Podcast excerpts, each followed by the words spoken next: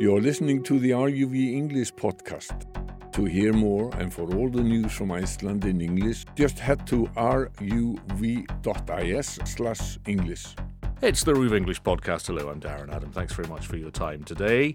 And it is Thursday, which almost always means that we look at some recent news in simple Icelandic. Today we're going to do that. Atli Sigtherson is here once again, looks after the easy to understand section of the Ruve website at ruv.is, the Oiskilith section. Atli, hello once again. Hi. Let's go back to a story from a couple of weeks ago now, actually, and great news for the 12 year old that has become the Icelandic tennis champion. And yes, she is just 12 years of age. You'll find the story if you want to follow along, a link to it on the page that accompanies this podcast. Once again, we'll go through the whole story and then back to the start and go through it line by line. So let's hear about this award winning or this um, victorious 12 year old. Absolutely. Íslandsmótið í tennis innanhús var haldið í tennishöllinni í um helgina. Garima Nýtingumar Kalugate vann í fullor, flokki fullorðina kvenna. Það er merkilegt því Garima er bara 12 ára. Garima hefur æft tennis síðan hún var 5 ára. Núna æfir hún fjóru sinum í viku með þjálfvarannu sínum. Hún mætir klukkan 6 á mótnana á æfingar, síðan mætir hún aftur eftir skóla. Þjálfærin hennar Garimu heiti Raj. Hann segir að Garima standi sér vel á æfingum og viti hvað hún vill. Hann segist aldrei hafa séð jafn góða stelpu á þessum aldri í tennis á Íslandi. Garima er auðvitað mjög ánæg með að vera Íslandsmeistari, en hún vill ná miklu lengra í tennis. Hún vill vera best í heimi, jafnvel betri en Roger Federer og Rafael Nadal. Hún veit að þetta er erfitt og tekur tíma. Þess vegna ætlar hún að halda áfram að vera duglega að æfa. Hérna fyrir neðan má sjá viðtal við Garimu. Now, what you said right at the end there essentially translates as you can see an interview with Garima below. And again, if you're following this on the page to which there is a link, you will be able to see that interview, which is, of course, in Icelandic. But if you Yeah. want to have a look at that after the story, by all means, it might be quite useful and helpful and interesting to do so. Okay, so let's go back to the start of the story. We'll go through line by line. Yep. Íslandsmóti í tennis innanhús var haldið í tennishöllinni í Kópavogi um helgina. So the Icelandic Championships in indoor tennis was in tennishöllin í Kópavogi this weekend. Okay, so the first thing we learn is that tennis is tennis Já, in Icelandic. that's that's a helpful place to start Yep. for this story, I think. Okay. Garima Nýtingumar Kalugade vann í flokki fullorina kvenna. So Garima Nýtingumar Kalugade uh, won the adult women's category. Já, right. Það er merkilegt því Garima er bara 12 ára.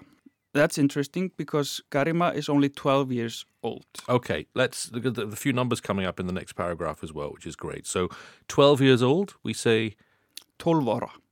tolvara, Tol- which is literally 12 years. Yeah. We don't say old at the end in Icelandic, do we? You can do it, but we tend to not do it. It's not necessary. Yeah. So we're saying she is 12 years.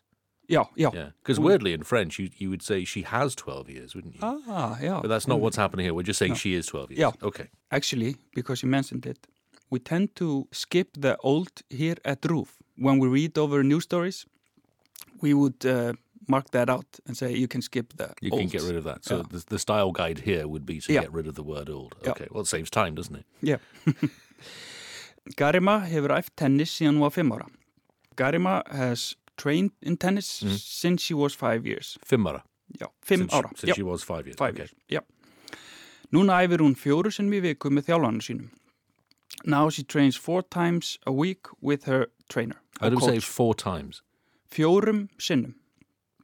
Hún mæti klukkan 6 á mótnana á æfingar. She comes in at 6 in the morning for training. Klukkan sex Klukkan 6. is six o'clock. Síðan mætir hún aftur eftir skóla. Then she trains again after school.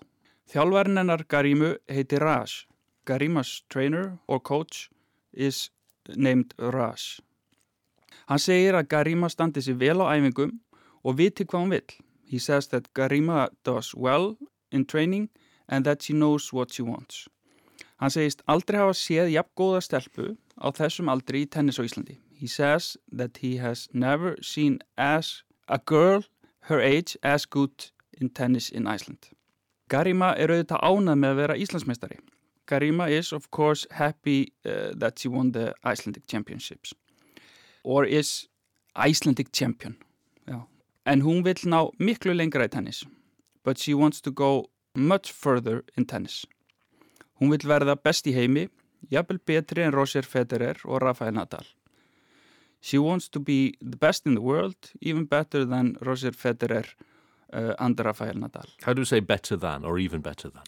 uh, jafnvel betri en Betri en. Já, better bet- than, better than. betri en. She's got the very top of the game in her Já, sights, já. hasn't she? Hún veit að þetta er erfitt og tekur tíma. She knows that this is uh, hard and will take time. Þess vegna ætlar hún að halda áfram að vera duglega að æfa. That's why she is going to continue to be, uh, to train uh, well. Uh, hérna fyrir neðan má sjá viðtal við Garima. Uh, below you can see an interview with Garima. And the word for interview there is? Viðtal. Viðtal. Okay. it's to talk really because talk. it's it's it's the same words as if you talk to they're reversed and spliced together tala við but it's við tal If we were talking about a video, if, if that had said below you can see a video, já, that would be a different word completely, wouldn't it? jú, myndband Mintband Yeah. is, is for video or, Yeah. or film.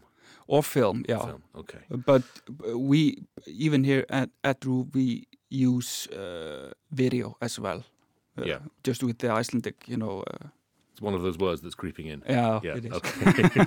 and if you want to see that interview, which, as we say, comes from the, the sports frettir Yeah, okay, so the sports news here at Roof. That interview is on the website to which we have linked in the article accompanying this podcast. It is, of course, in Icelandic, but if you've been following the story in English and Icelandic, now you can see the video or the interview more accurately Yeah. as well. Atli, thank you very much, as ever. Thanks for having Much me. appreciated. You can find all the news in a simpler form of Icelandic on the Ruv website in the Oiskilith section. A U D S K I L I D, but of course the word is Oiskilith, and you'll find that on ruv.is. Ruv Punteris slash Oiskilith.